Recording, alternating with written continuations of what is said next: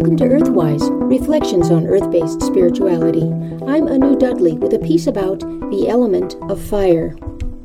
Fire is one of the five elements that the early Greeks thought were the foundation of all life, the others being earth, air, water, and ether, which was the stuff that stars were made of. Setting aside its practical utility as a source of heat and light, fire has a long and worldwide history as a metaphysical construct, particularly the notion that fire was at the center of life. The Vedic world view held that there was a sacred fire at the center of the earth, which was the source of life. The Pythagoreans also believed a great central fire burned at the heart of the universe. The Egyptians viewed the cosmic fire of their sun goddess Sekhmet as the source of all life and as the supreme expression of spiritual energy. Later, in medieval Europe, natural philosophers saw fire as the element that operated at the center of all things, as the unifying and stabilizing factor, and believed fire was both the source and the end of all things.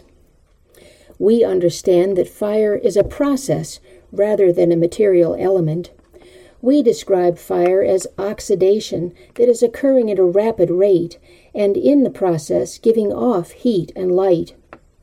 But elsewhere, people believed they contained the forms of fire in their bodies the flame in the heart, the energy that animated the dance, the fire in the belly that gave one the hunger and will to act. We do contain fire in our bodies in the form of digestion, respiration, and cell metabolism, for these are all ways our bodies consume substances and transform them into something else, which is the basic process of fire. And the final form of fire is decomposition, which transforms our bodies back into the earth. The Renaissance scientist Paracelsus expressed the age old truth about the parallel between fire and life, noting that both fire and life must feed upon other lives in order to exist. Just as living organisms must devour other, organis- other organisms to live, a flame must devour fuel to keep burning. This paradox led the ancients to venerate fire as a sacred element that transformed living things and returned them to their original unity with the divine. Thus, fire was seen as the element of the goddesses of the underworld, the great death goddesses who devoured the old and the outworn, burning them away to reduce them to their essential form, spirit, so they could be reborn as new life. The fires of the death goddesses like Hel, Hecate, and Kali were actually fires of compassion, healing, and transformation. So many goddesses from around the world were associated with fire. Some examples are the Greek goddess Hestia, who was so ancient that no statues represented her, for she was the flame itself, the heart of home, community, and indeed the universe. The Celtic triple goddess Brigid was also represented by a flame, symbolizing her fires of healing, inspiration, and smithcraft.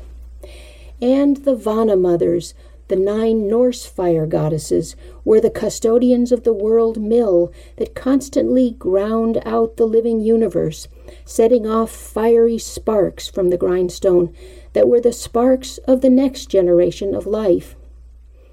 Around the world, and throughout time, fires have been lit in temples, churches, mosques, on hilltops, and in forest groves, not just for warmth and light, but to symbolize the presence of the divine.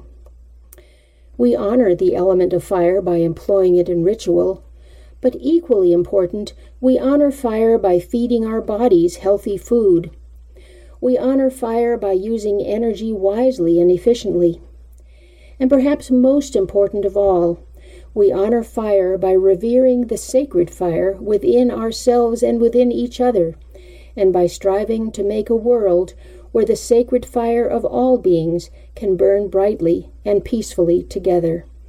Blessed be. You've been listening to Earthwise Reflections on Earth Based Spirituality. I'm Anu Dudley.